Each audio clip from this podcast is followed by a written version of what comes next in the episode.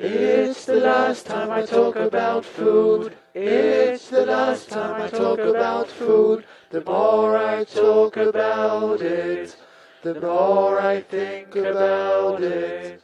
Liebe Hörerinnen und Hörer, im Folgenden hört ihr die Fortsetzung unseres Specials mit euren Fragen bzw. mit Themen, auf die wir ganz kurze Antworten haben. Viel Spaß bei diesem Teil. Kommen wir zum nächsten Thema. Das ist, ähm, glaube ich, kein Themenvorschlag gewesen. Das habe ich mal irgendwie in unser Themenboard reingeschrieben, weil ich dachte, das gibt unheimlich viel her. Und zwar das Currypulver.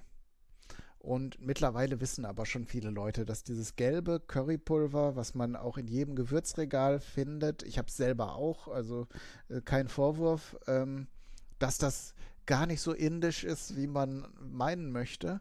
Das ist nämlich entstanden während der Kolonialzeit äh, und ist eigentlich eher britisch, als dass es indisch ist. Ich habe heute zufällig gerade auch für meinen anderen Podcast ein indisches Gericht ähm, ausprobiert. Und da fällt doch sehr häufig auf, dass bei indischen Rezepten äh, zwar viele Gewürze äh, verwendet werden, aber zu bestimmten Punkten zugesetzt werden. Also es gibt Gewürze, die werden in Öl oder in Butterschmalz ähm, erstmal gegart. Es gibt welche, die werden trocken angeröstet. Es gibt welche, die kommen ganz zu dem Essen. Andere werden zu Pulver vermahlen. Andere werden mitgegart und nachher wieder rausge rausgesiebt. Ähm, also die, die indische Küche äh, ist eigentlich erstaunlich, dass sie nicht so zu Weltruf gekommen ist, wie man bei dieser Vielfalt und äh, vor allen Dingen auch bei diesen äh, unzähligen Aromen, die da drin sind, äh, dass das nicht populärer ist als ja als es jetzt ist.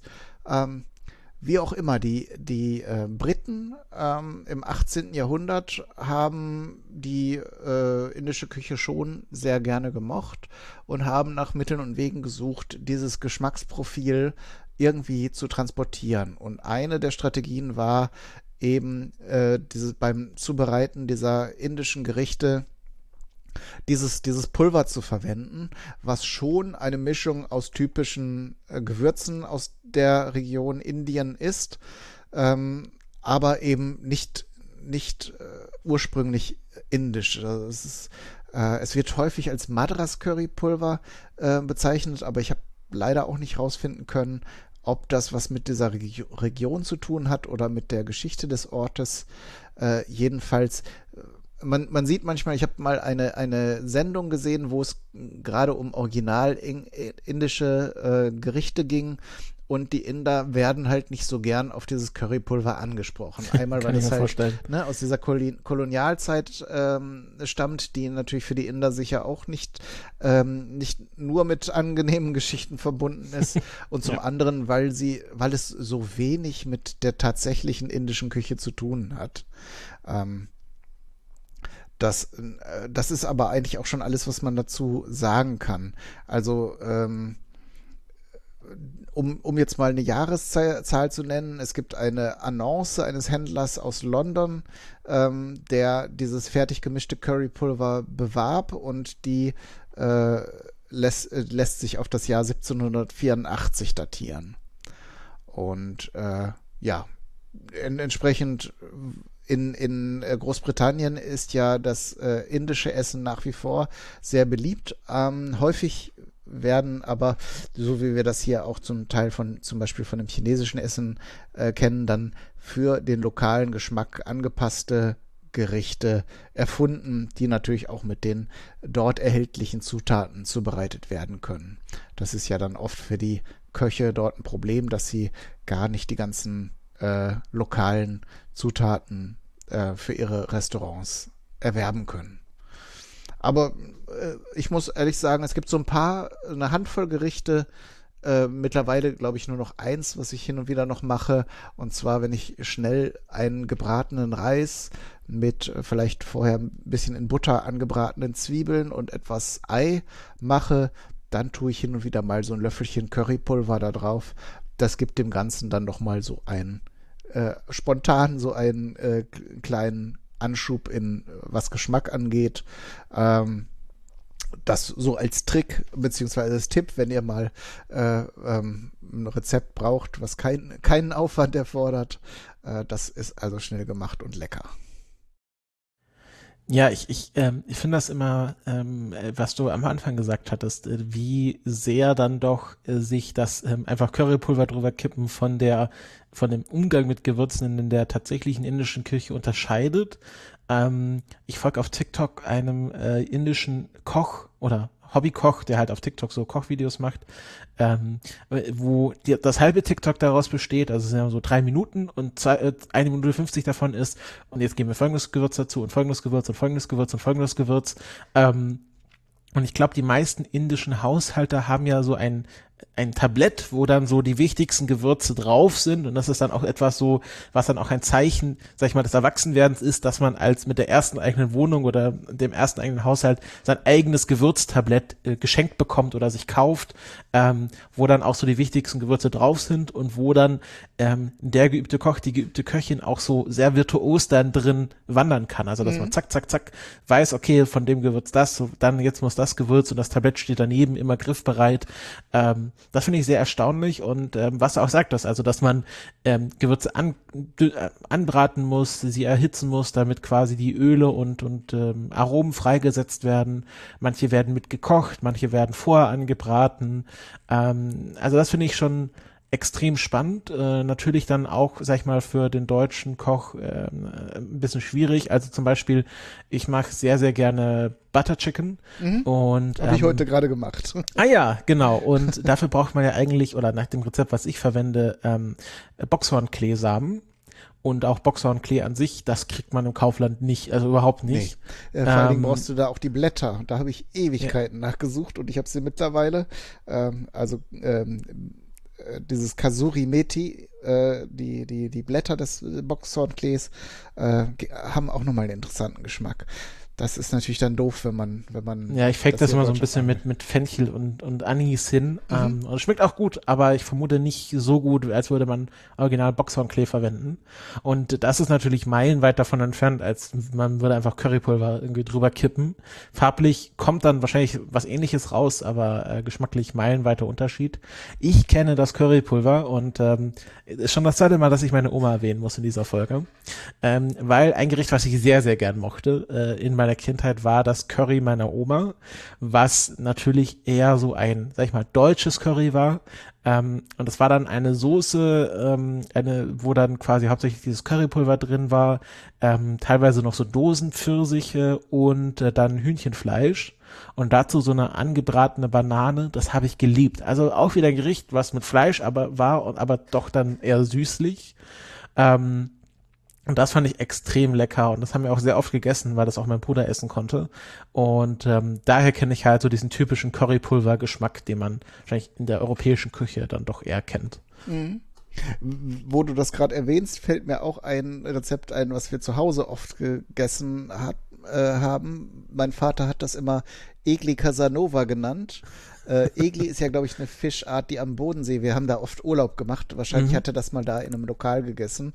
Und meine Mutter hat das dann nachher mit anderen Fischarten nachgemacht. Im Grunde ist es ein gekochter Weißfisch.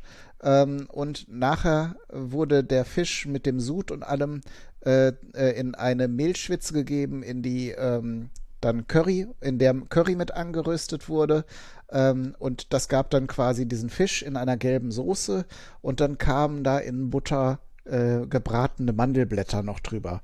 Ähm, manchmal haben wir das, glaube ich, auch gemacht mit Obst. Also zumindest kenne ich diese Variante mit Dosen Ananas oder Dosen Pfirsichen auch.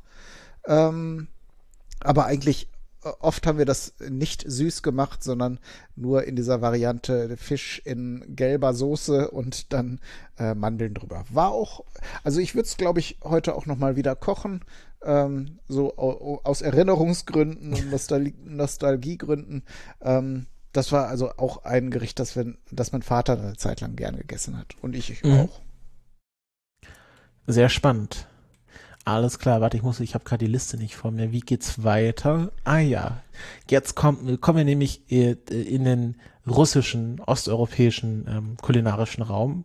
Denn ein Vorschlag jetzt tatsächlich nicht von Twitter, sondern aus Instagram von ähm, Came würde ich mal sagen, spricht man diesen Nutzernamen aus. Kameruz. Kameruz. Würde ich, würde ich sagen, ich, das ist äh, ein Account, der uns äh, und mir als Hobbykoch auch folgt, ähm, die also afrikanische Lebensmittel auch verkaufen. Ah, okay, also Kameruz. Also keine Werbung. Also keine bezahlte Werbung. Keine, Werbung ja, ist es dann. äh, Okay. Wir haben das, Also, äh, ich wurde nicht Werbung bezahlt. aus eigenem Antrieb, würde ich mal sagen. Genau, so. Ähm, genau, äh, Kameruz hat äh, uns das Thema Borscht empfohlen. Und ähm, das ist ein Gericht, was ich äh, früher, als ich noch äh, unerfahren und dumm war, ähm, ganz oft mit einem anderen Gericht verwechselt habe, was später noch drankommt, nämlich Soljanka. Ähm, und Borscht, ähm, der Name des Borscht kommt vom Bärenklau ähm, dessen, ganz früher, dessen ungiftige Sprossen, also eigentlich ist Bärenklau giftig, aber die Sprossen sind ungiftig und die jungen Blätter ähm, waren im Mittelalter Bestandteil dieser Suppe und daher kommt der Name, also das russische oder slawische Wort für Bärenklau, Borscht. Ähm, und äh, das ist heute nicht mehr drin, ähm, aber dafür äh, ganz oft äh, andere Zutaten. Ähm, es gibt so ähnlich wie den Weißwurst-Äquator in Deutschland den Borstgürtel. Der verläuft von Polen, Galizien, Rumänien, Ukraine, Belarus bis zur Wolga und äh, zum Don in Russland. Das bezeichnet man langläufig als den Borstgürtel, also dort, wo Borscht serviert wird. Und man merkt auch, es ist jetzt kein rein russisches oder äh, äh, polnisches Gericht, sondern wurde in sehr vielen ähm, ich, ich sag mal grob slawischen oder osteuropäischen Kulturräumen äh, zubereitet. Ähm, aber wann es serviert wird, das unterscheidet sich häufig, denn in äh, Polen und Rumänien und, und Weißrussland ist es oft ein Hauptgericht und in der Ukraine und in Russland ist es oft nur eine Vorspeise. Also dort wird es eher als Vorspeise äh, serviert. Und die klassischen Bestandteile ist natürlich ein Gericht, was wahnsinnig viele unterschiedliche Bestandteile haben kann, von wo man ist, welche Jahreszeit man hat, äh, was die Familie zur Verfügung hatte, was weg musste. Aber so die klassischen Bestandteile, die sich so aus dem Mittelalter übertragen haben, eben neben diesem Bärenklau, diesem namensgebenden, ähm, ist Wasser, rote Beete, verschiedene Kräuter und Kartoffeln. Ähm, die Tomate kannte man natürlich im Mittelalter noch nicht, die kam erst später dazu. Und Fleisch war auch, war sehr oft auch nicht drin, weil Fleisch im Mittelalter natürlich Luxus hat man dann auch nur zu bestimmten Anlässen ähm, eingetragen. Und ähm, ja, dadurch, dass Borscht in so vielen Regionen so äh, unterschiedlich und so lange serviert wird, kann man jetzt auch keine, sag ich mal, lineare Geschichte ziehen. Es war ein Gericht, was immer vorhanden war, weil es sich eben aus äh, Wurzeln herstellen konnte, also rote Beete. Ähm, Kräutern hatte man auch irgendwie, Kartoffeln auch, ähm, wenn es nicht ganz hart war. Ähm, es gab ja dann auch äh, gerade in der Ukraine sehr, sehr große Hungersnöte, das äh, sogenannte Holodomor. Ähm, aber ja, konnte man in diesen Böden dann sehr häufig anbauen und ähm, klar, die, die rote Beete ist ja dann auch ein, sag ich mal, ähm, im Englischen würde man sagen Staple Food der, der osteuropäischen Küche. Ähm, und es gibt aber gerade, sag ich mal, einen kleinen nationalen Zwist, was den Borscht angeht. Denn in der Ukraine gibt es einen Fernsehkoch, ähm, Jewgen äh, Klopote- Klopotenko, Jewgen Klopotenko, der das Borscht als ähm, immaterielles Kulturerbe der Ukraine von der UNESCO anerkennen möchte, anerkennen lassen möchte. Das kennt man ja hier in Deutschland sind die Maultaschen oder ähm, was haben wir noch irgendwie ähm, so Sachen wie äh, Parmesan oder so. Also so da bestimmte Gerichte, die dann von der UNESCO als Kulturerbe einer Region anerkannt werden. Und man kann sich schon denken, die anderen Regionen, in denen Borscht auch schon seit dem Mittelalter serviert wird, finden es nicht so geil, wenn die Ukraine das jetzt für sich beansprucht. Ähm, und hier geht es natürlich um äh, eine klare nationale Frage, denn auch Russland beansprucht das Borscht für sich und Russland und die Ukraine ähm, liegen ja seit mehreren Jahren in, im, im direkten Konflikt, der mal heißer, mal kälter ist, ähm, gerade was ähm, äh, die Krim angeht. Und ähm, wenn jetzt natürlich die Ukraine es schafft, äh, dass die UNESCO Borscht für sich anerkennt, wäre das natürlich ein Sieg für die Ukraine gegenüber den Russen. Und ähm, das ist, glaube ich, noch nicht final entschieden. Das ist aktuell ein aktiver Vorgang. Und ähm, es muss sich jetzt zeigen, ob die UNESCO sagt, ja, also wir, wir sagen, die, die Borscht ist äh, das immaterielle Kulturerbe der Ukraine. Oder sie sagen halt, naja, dadurch, dass es in diesen ganzen anderen Regionen auch schon sehr lange serviert ist, können wir es jetzt nicht nur der Ukraine zuschreiben. Und ähm, ja, das ist, äh, finde ich, sehr spannend, was sich daraus dann ergibt. Kai, ich vermute mal, du bist schon mal mit Borscht in Kontakt gekommen. Äh, ja, ich habe das mal ausprobiert für den Hobbykoch-Podcast. Gibt es auch eine Folge sozusagen drüber. Habe ich dir gerade den Link in unser Board geworfen. Sehr ähm, gut. Ich, äh, ja, ich habe es mal ausprobiert, weil das auch ja so ein, so ein Begriff ist, den man hört und ich mich auch viel zu selten mit der osteuropäischen Küche auseinandersetze, was, glaube ich, ganz oft auch, ja, Mangel ist, den man, den man öfter mal ausgleichen sollte. Und es ist ein wirklich sehr leckeres Gericht. Ich bin jetzt nicht so der größte Fan von Eintopfgerichten, ähm, aber dadurch, ja, dass da sehr viele schöne Zutaten drin sind und man nachher noch so ein bisschen saure, saure Sahne und ein bisschen Dill drauf tun kann, äh, was das Ganze, dieses doch dieses sehr deftige und sehr schwere, äh, dann wieder ein bisschen ähm, hebt und, und, und leichter macht, ähm, fand ich das eine ganz schöne, ein schönes Gericht. Mhm. Ja, ist natürlich ein Gericht, was jetzt in, in auch vor allem in Ostdeutschland verbreiteter ist ähm, durch die DDR-Zeit, mhm. durch den russischen Einfluss.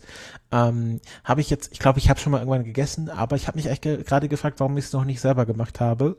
Aber ich weiß jetzt ja, wo ich ein Rezept dazu finden kann. Mhm. Ähm, und ich denke, das werde ich jetzt, wenn es wieder ein bisschen kälter wird, ist jetzt wahrscheinlich kein Sommergericht, ja. obwohl ich es mir auch gut wahrscheinlich als kaltes Gericht vorstellen könnte. Könnte funktionieren, ähm, ja werde ich das mal in Angriff nehmen, dass ich mal selber Borscht mache. Ja. Alles klar. Dann geht es weiter mit äh, ja einem einem Land, was wir jetzt noch gar nicht drin hatten. Italien hatten wir noch nicht. Nee, stimmt. Äh, das südlichste, was wir gekommen sind, war die Schweiz mit dem Raclette. Stimmt. Also, das ist ein Themenwunsch von Fabio und das hat mich über Instagram erreicht. Ähm, das ist übrigens ganz interessant. Äh, ganz viele Menschen, auch jetzt hier der äh, Wunsch mit dem Pfälzer Saumagen von, von Alina von Calzone, ganz viele Menschen kontaktieren uns über den Instagram-Account, den es äh, ja gibt, den Zeitspeise-Pod äh, ähm, Instagram-Account. Und das ist okay. Das kommt ja auch an. Ähm, ja. Früher war das halt häufiger mal Twitter, aber ich glaube gerade jüngere Leute äh, nutzen ganz viel Instagram zur Kommunikation. Also, falls ihr mal was vorschlagen wollt, das wäre auch ein Weg. Ja, das teilt sich auch gut auf, weil du ja so eher du den Instagram-Account pflegst, äh, auch aktiv und ich dann eher auf Twitter unterwegs bin. Ähm, ja, das können wir uns dann auch ganz gut aufteilen. Mhm. Also wir lesen also auf jeden Fall überall alle Nachrichten. Wir, es kommt auf jeden Fall an. Ihr könntet das jetzt sogar, wo du das so gesagt hast, Christopher, ganz strategisch nutzen. Also wenn ihr eher Christopher irgendwas mitteilen wollt, nehmt Twitter, obwohl ich das auch sehe, aber äh, das ist nicht, ist nicht wie bei Geschichten aus der Geschichte, wo es geheim sein muss und ihr dann unterschiedliche E-Mail-Adressen verwenden müsst. Genau, und so ganz trennscharf äh, handhaben wir das hier auch nicht, aber ähm, falls ihr jetzt gerne wollt, dass euer Thema von zum Beispiel Christopher bearbeitet wird, dann ist eine Twitter-DM, glaube ich, bei ihm schneller da als äh, genau. mich erreicht. Also zum Beispiel dieses äh, Koberind-Thema, das kam tatsächlich auch als persönliche Twitter-DM an mich mhm. äh, in meinen Themenspeicher. Also das funktioniert auch. Ja, wir haben natürlich auch noch persönliche Accounts. Also wenn es ganz, ganz wichtig ist, dass ihr äh, einen von uns beiden erreicht, dann könnt ihr uns auch auf unseren persönlichen Accounts kontaktieren. Können wir ja alles mal hier in die Shownotes schreiben, wenn ich dran denke. Gut, aber wir kommen jetzt mal zu Fabio zurück. äh, das war jetzt äh, nur eine kleine Abzweigung. Der hat sich gewünscht, dass wir mal was zum Thema Fettuccine Alfredo äh, erzählen. Und die Vorgeschichte ist schnell erzählt. Ähm, Fettuccine Alfredo ist ein Gericht, das mit Parmesan, Butter und frisch gemachten Fettuccine gemacht wird. Ähm, erste Erwähnung von, sagen wir jetzt mal, nicht ganz so trennscharf, also von Nudeln, die mit Butter und Käse zubereitet äh, werden, als Rezept ähm, gibt es schon erste Erwähnungen im 15. Jahrhundert. Äh, zum Beispiel die Macaroni Romaneschi, äh, also die, die römische Pasta, die, die äh, von einem Koch namens äh, Martino da Como ähm, aufgeschrieben wurde, der, das war tatsächlich äh, zu seiner Zeit ein, würde man heute sagen, Starkoch, Wäre also auch mal wieder was für den Themenspeicher, damit der nicht so ganz leer läuft, äh, falls wir mal wieder was zu berühmten Personen aus der Kulinarik machen. Ähm, laut seinem Rezept werden dann äh, die Nudeln in Brühe oder Wasser gekocht und dann mit Butter und gutem Käse, also da spezifiziert er nicht, ähm, vermengt. Dazu kommen noch süße Gewürze. Äh, ich habe das mal dann recherchiert. Die sogenannten Spezie Dolci. Äh, da zu denen gehören Gewürze wie Zimt, Nelken oder Muskatblüte und auch noch weitere. Aber das scheint so eine Kategorie zu sein, die ich zumindest heute nicht mehr äh, so kenne. Die äh, könnte man also da auch noch zugeben. Auch ganz früher waren die Rezepte ja nicht so konkret. Da äh, ging es ja ganz oft auch noch darum, dass man diese Zutaten ja nicht äh, immer da hatte, aber äh, und, und, und einige Dinge eben auch sehr austausch, austauschbar gehandhabt wurden. Die moderne Version jetzt, die von äh, Alfredo di Lelio in äh, Rom entwickelt wurde, äh, ist wie gesagt eine Mischung aus Fettuccine, ähm, ähm, Parmesankäse und Butter. Und äh, da gibt es natürlich die Aufzeichnung der Familie. Ähm, und, und laut denen begann Alfredo 1892 in einem Restaurant an der Piazza Rosa zu arbeiten. Äh, und dieses Restaurant wurde von seiner Mutter betrieben. Das Gericht, um das es jetzt hier geht, das erfand er äh, unter dem Namen Fettuccine al Triplo Burro, also mit ganz viel Butter, so, so wie, wie es mir jetzt. Dreifach Butter. Dreifach Butter. Ähm, später wurde dieses Gericht dann eben als Fettuccino, Fettuccine al Alfredo oder Fettuccine Alfredo äh, benannt. Das erfand er im Jahr 1907 oder 1908. Ähm, das äh, und, und der Beweggrund war wohl, äh, da seine Frau nach der Geburt äh, ihres Sohnes, also der, des Sohnes der beiden, äh, an etwas Appetitlosigkeit litt, wollte er ihr eben das Essen mit diesem besonders reichhaltigen Gericht äh, wieder schmackhaft machen. Die Zubereitung ist recht einfach, äh, aber spektakulär dadurch, dass sie häufig am Tisch zubereitet wurde. Und zwar werden frisch gemachte Fettuccine eben mit kalter Butter und dem Parmesankäse vermengt äh, und mit etwas Kochwasser nehme ich an. Und äh, durch die kalte Butter verbinden sich die Zutaten dann eben zu einer cremigen Soße, die dann eben durch den Parmesankäse entsprechend äh, aromatisch ist. Äh, dieses Gericht erfreute sich dann großer, sehr großer Beliebtheit, erstmal in Rom, dann über Rom hinaus und schließlich auch über Italien hinaus in der ganzen Welt. Äh, besonders populär ist das Gericht heute auch noch in den USA. Ähm, da gibt es natürlich ja, was heißt natürlich, aber äh, in den Restaurants werden solche Gerichte dann ja häufig äh, vereinfacht und gerade so eine Emulsion aus heißer Flüssigkeit und kalter Butter, die kann auch mal schief gehen äh, und aus Gründen der Einfachheit, Einfachheit ähm, wurde die Butter dann häufig auch durch Sahne ersetzt. Das haben wir ja, äh, bei uns kennen wir das äh, ja zum Beispiel von den, äh, sag mal schnell, den Carbonara. Von der Carbonara, genau, du sagst es. Äh, wo dann eben eine Emulsion aus Ei und äh, ähm, äh, Käse durch Sahne ersetzt wird. Und so ist es bei den Fettuccino Alfredo auch. Und außerdem gibt es Be äh, Varianten, zum Beispiel die Hähnchenfleisch oder Garnelen enthalten. Also jeweils Gerichte, äh, die dann nochmal ja, Fleisch enthalten, damit sie vielleicht noch ein bisschen fancier daherkommen.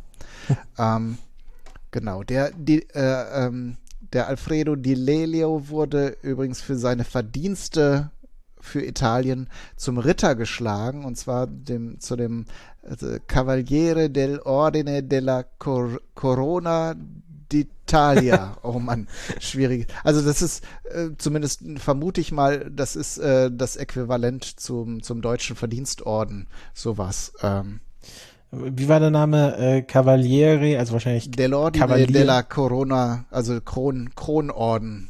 Der, der, der, wahrscheinlich der, der königliche äh, Ritterorden Italiens. Also mhm. was wie. Also da gibt es äh, verschiedene Ränge. Ich habe das tatsächlich auch nachgeschlagen. Ähm, und das ist der sozusagen der unterste Rang, den man erreichen kann. Äh, und entsprechend, ich glaube, das wird auch für Verdienste, die er so in militärische und andere und je nachdem, was wie groß der Verdienst dann ist, desto höher ist dann der Rang natürlich. Ja, es gibt ja bei den, bei den britischen Rittern auch. Da gibt's ja dann, äh, also ich glaube, das meiste ist so Order of the British Empire, aber da gibt's auch noch ein paar andere Stufen, in die man eintreten kann, gerade wenn man im Militär ist. Ähm, oder wenn man schon royales Blut hat. Mhm. Ähm, aber ich denke, es ist auch vergleichbar mit dem Bundesverdienstkreuz. Mhm. Und ja, es ist halt ein sehr einfaches Gericht, aber das muss ja nicht heißen. Also ich habe es tatsächlich äh, vor zwei, drei Tagen auch mal gekocht. Ich habe die Fettuccine nicht frisch gemacht, sondern ich habe einfach Pasta äh, so gekocht, was ich glaube, das gibt dem Ganzen nochmal eine, gerade bei so Zutaten mit, äh, Gerichten mit drei Zutaten, muss man, glaube ich, auch ein bisschen mehr Aufwand und mehr Geld in die einzelnen Zutaten stecken ich habe es jetzt in einer ganz, ganz grundlegende Version gemacht, aber die war auch schon sehr gut. Also ich kann mir vorstellen, wenn man dann noch etwas mehr Zeit und noch einen besseren Parmesankäse und so weiter, ähm, kann ich gut verstehen, dass das ein sehr, sehr beliebtes Gericht ist. Ähm, kannst du noch mal ganz kurz sagen, wie Fettuccine aussehen? Weil ich glaube, ich habe eher gerade Linguine im Kopf. Fettuccine sind ähm, zumindest dem Anschein nach sowas wie Bandnudeln. Also etwas breitere äh, Pasta einfach. Okay, aber noch mal breiter als Linguine. Ich muss ehrlich gestehen, ich habe mir nur Bilder angeguckt, äh, wie genau die jetzt. Mhm. Ähm, also, also Linguine sind eher so Spaghetti, die man einmal kurz platt gedrückt haben. Nee, noch breiter, also wirklich okay. wie Bandnudeln. Okay, würde ich okay. jetzt annehmen. Ah ja, ich sehe es auch gerade. Ja, okay, jetzt weiß ich, was, was Fettuccine sind. Also es sind wirklich sehr breite Nudeln. Ah ja, das kenne ich häufig dann Fettuccine, die man dann zu Lachsnudeln serviert. Mhm. Ah, okay, okay. Also Linguine sind ja eher, also wirklich sehr schmal, aber halt flach. Also stellt euch eine Spaghetti vor, die man einmal mit einem Nudelholzblatt gewälzt hat. Mhm.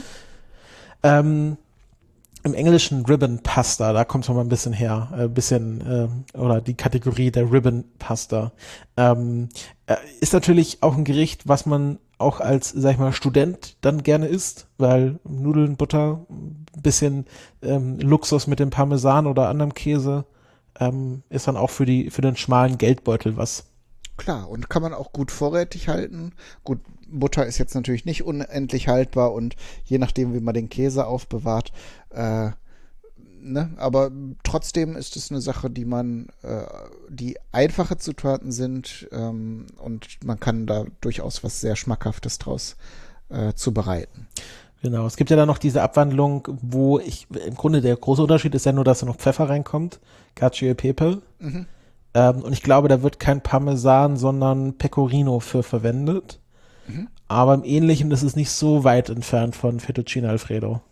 Ja, also diese Gerichte ähm, sind ja sind ja viele. Also wie, die, wie, du sagst, die Carbonara ist ja auch einfacher dann mit dem mit dem luftgetrockneten italienischen Speck. Ähm, ist sicher eine Kategorie, dass diese, diese Pasta-Gerichte sind ja häufig auch als Vorspeise und äh, da wird dann halt nicht so extrem mit vielen Zutaten ähm, herumhantiert äh, und ist ja auch gar nicht notwendig. Also ja. ich finde, da kann man mit wenig schon viel erreichen. Ja, deswegen würde da ein Italiener auch nie drauf kommen, sich äh, Fleisch in die Nudeln zu tun, weil das kommt ja danach. Also es gibt ja dann äh, mhm. Pasta und deswegen heißt ja das, das Vorgericht auch Antipasta. Also vor der Pasta gibt's die Antipasta. Mhm. Ähm, Antipasti, dann im Plural. Und dann kommen nach den Nudeln irgendwie entweder Fisch, Fisch oder Fleisch ähm, und danach dann Dolce, also Süßes. Mhm. Und das kann man natürlich nach Belieben die einzelnen Gerichte ausbauen. Also ich war mal mit meinen Eltern im Italienurlaub, wo, äh, wo wir auch die ehemalige Gastfamilie meiner Mutter besucht haben, also wo sie Au pair war. Mhm. Und äh, die sind gerade aus der ähm, aus äh, äh, der Toskana vom Urlaub zurückgekommen und hatten dort halt einen Berg an Antipasti mitgebracht und dann gab's halt einen sehr, sehr großen Antipasti-Gang und danach halt einen eher kleineren Nudel- und äh, oder einen eher kleineren Pasta-Gang und ich glaube überhaupt kein Fleisch mehr dazu. Ähm, also das kann man auch variieren, was man halt betonen möchte.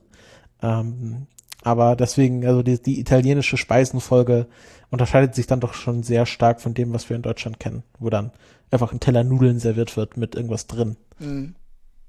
Ja, genau. Das ist äh, natürlich dann etwas vielfältiger und gerade, äh, sage ich mal, wenn jetzt die Pasta aus, aus verschiedenen Aggregatzustanden von Milchfett besteht, ist natürlich gut, wenn man vorher noch ein bisschen Gemüse gegessen hat oder Ja. irgendwelche äh, irgendeinen Salat und und hinterher vielleicht auch noch was anderes äh, nahrhaftes.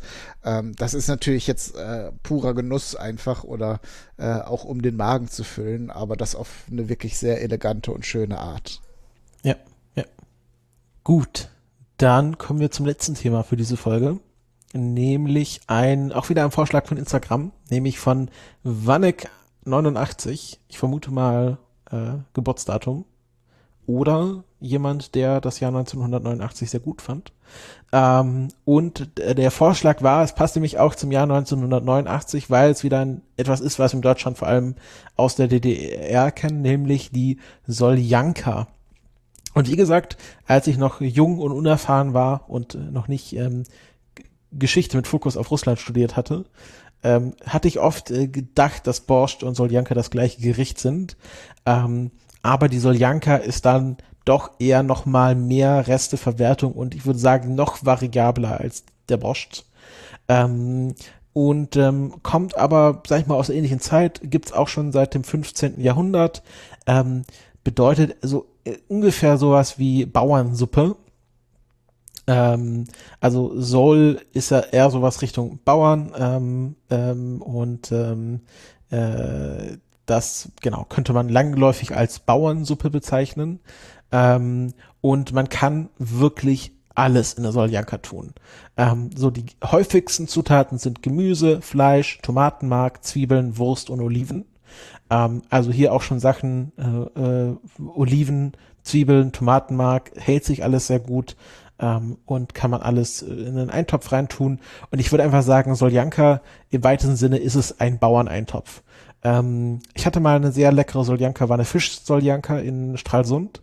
Ähm, aber ich glaube, es gibt so viele Soljanka-Gerichte, wie es Soljanka-Köche gibt. Ich weiß nicht, wie es dir da geht, Kai.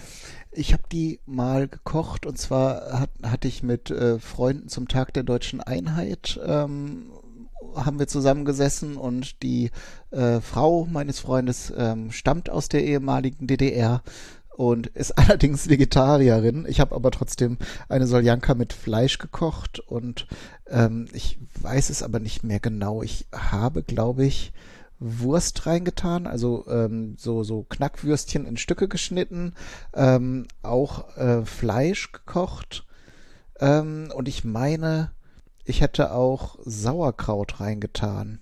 Ich weiß Mhm. es aber nicht mehr genau. Ich, oder, oder Weißkohl. Es hat auf jeden Fall sehr, sehr gut geschmeckt. Ich ärgere mich ein bisschen, dass ich mir das Rezept nicht aufgeschrieben habe.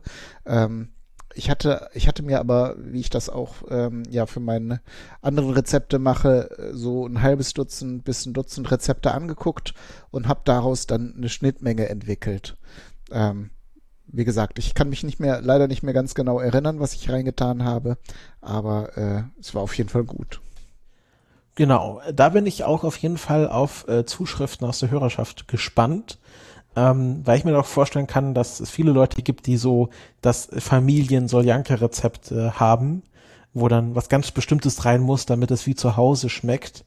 Ähm, also wenn, wenn ihr das mit uns teilen möchtet, könnt oder dürft, vielleicht ist das ja auch ein Geheimnis, dann, ähm, dann bin ich da sehr gespannt drauf, weil ähm, ja, das, das im Grunde, im Grunde ist das einfach ein, eine Bezeichnung für einen Bauerneintopf und was die Bauern so hatten.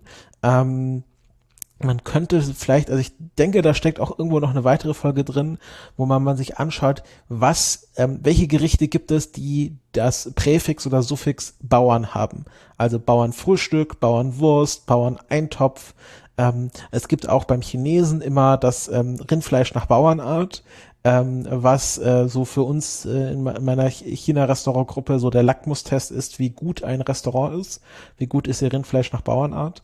Ähm, und ähm, ich denke, da steckt auch irgendwie mal so eine größere Folge drin, wo man sich mal anschaut, äh, was denn so den Bauern zugeschrieben wurde an Gerichten und wie das sich entwickelt hat. Gute Idee. Also meistens sind es ja relativ einfache Gerichte, aber wie wir jetzt eben bei den Fettuccine Alfredo schon gesehen haben, müssen das nicht die schlechtesten sein. Äh, ich verstehe aber auch den Ansatz mit dem chinesischen Bauerngericht. Ähm, das erfordert natürlich umso mehr Sorgfalt. Äh, wenn man dann irgendwo was aus einer Dose reinschüttet oder äh, ja, da bei den wenigen Zutaten noch Abkürzungen nimmt in der Zubereitung, dann macht sich das natürlich sofort um, um, umso, umso mehr bemerkbar, als wenn man jetzt ein Gericht mit vielen Zutaten hat, wo man ja. eine vielleicht mal ersetzt durch irgendwas Gefrorenes oder außer, außer Konserve. Etwas, was der, was der Bauerntopf aus China und der aus, aus äh, Russland gemein haben, ist die Verwendung von Kohl. Ähm, weil äh, es gibt ja so den schönen Spruch, das macht den Kohl nicht fett. Also Kohl war meistens immer da, aber man braucht ja doch irgendwie was, was äh, Fett macht äh, in der Suppe, mhm. damit man auch ein paar Kalorien bekommt, um bäuerlich arbeiten zu können. Ähm, aber andersherum ist der Kohl natürlich auch eine gute Beigabe, um Fett verdauen zu können. Also irgendwas ist im Kohl drin, was die Fettverdauung nochmal, der, der Fettverdauung nochmal hilft. Ja, Ballaststoffe schon mal, auf jeden Fall. Viele Ballaststoffe, die putzen dann quasi die Organe durch. Genau, und wer, wer mal chinesischen Bauern, Rindfleisch nach Bauernart gegessen hat, weiß, es ist oft sehr fett und ähm, der Kohl ist schon sehr wichtig, dass man das dann auch gut verträgt und danach äh, keine Verdauungsbeschwerden hat. Und ähm, beides zusammen ist dann doch auch sehr lecker. Beim, beim chinesischen Bauerntopf ist dann meistens auch sehr wichtig, dass da ein guter ähm, Schuss an Szechuan Pfeffer und Chili drin ist, damit es auch ordentlich knallt. Also das ist dann, also darf natürlich nicht übertrieben, aber die Grenze liegt schon sehr, sehr weit oben. Also ich glaube, ich war bisher nur einmal, ich glaube, es war China's World in Berlin, nur einmal und das war auch, glaube ich, gerade ein Abend, wo der Schärfegrad nochmal hochgedreht wurde, weil neben uns ein sehr großer chinesischer Geburtstag gefeiert wurde. Und ich vermute mal, da hat der Koch gedacht, da kann ich mal so ein bisschen mehr landestypischer mit dem, mit der Schärfe umgehen. Das war schon sehr hart. Also ja, das, wenn das, ähm, wenn das äh, Leute aus der Provinz Sichuan waren, dann äh, hätten die den auch gelüncht, wenn er da irgendwie nur so, ja, so eine Prise ja. Chili dran getan hätte.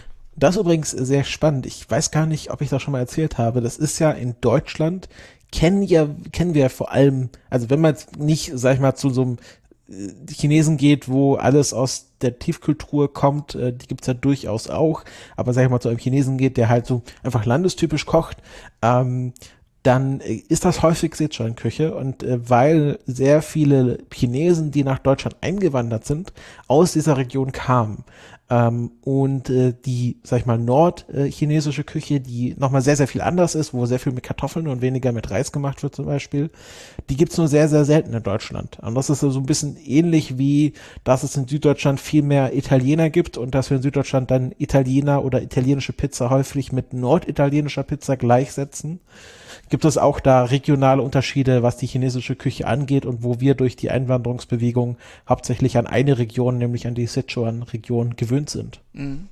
Ja, wir hatten das Thema ja schon mal. Das sind natürlich Regionen, die sonst äh, wirtschaftlich nicht sehr gut erschlossen sind, wo die Menschen dann eben sich denken, gehen wir mal in die Welt hinaus und suchen unser Glück und entsprechend prägen sie dann den kulinarischen, die kulinarische Wahrnehmung äh, der, der Leute aus dem Land, in das sie auswandern. Äh, und ja, teilweise nimmt man dann an, dass das so die Küche des Landes ist, wo, von, aus ja. dem die kommen. Ja, dass man halt sagt, chinesische Küche extrem scharf, sehr viel mit Reis und das eigentlich hauptsächlich äh, Sichuan, die Sichuan-Region in China mhm. widerspiegelt. Gut, das war's, äh, ich glaube ich jetzt mit diesem äh, Themenmix. Mhm. Ähm, ich vermute mal, äh, wir können das ja noch nachträglich mit ein paar Einspielern aufteilen, dass wir das auf äh, zwei bis drei Folgen mal sehen, wie viel es am Schluss dann werden, aufteilen werden. Aber ich denke, es hat sich gezeigt, kein Thema geht bei uns verloren. Wir werden auf jeden Fall über das meiste, was ihr uns vorschlagt, irgendwann mal sprechen. Und ich scrolle hier auch gerade durch die, durch den Themenspeicher. Der ist noch ziemlich gut gefüllt. Also da steckt noch einiges drin, was euch aber auch nicht davon abhalten sollte, weiter Themen vorzuschlagen. Auf jeden Fall, das wird ja immer aufgenommen. Ich sage ja auch immer, wenn ihr schreibt, äh, antworte ich, dass es in, im Themenspeicher angekommen ist. Aber es äh, ist nicht einfach nur dahergesagt, das ist dann auch wirklich drin. Genau, wir nehmen das, wir nehmen euch und wir nehmen auch die Themenvorschläge ernst. Äh, nur wie gesagt, wir haben dann natürlich auch noch eigene Ideen und äh, gehen da auch nach Bauchgefühl vor, ne? dass wir dann Themen recherchieren, die uns direkt äh, ja die uns auch interessieren. Das ist dann ja auch vorteilhaft, weil das ist ja auch ein bisschen Aufwand, diese Themen ja zu, zu äh, präsentabel vorzubereiten. Alles klar. Dann ähm, wünschen wir euch noch einen schönen Tag, schönen Abend, schönen Morgen, schöne Nacht und wir hören uns bei der nächsten Folge wieder. Macht's gut. Tschüss. Eat my head with cream. Eat my arms with mayonnaise. Eat my legs with ketchup. And invite friends around to taste my ass.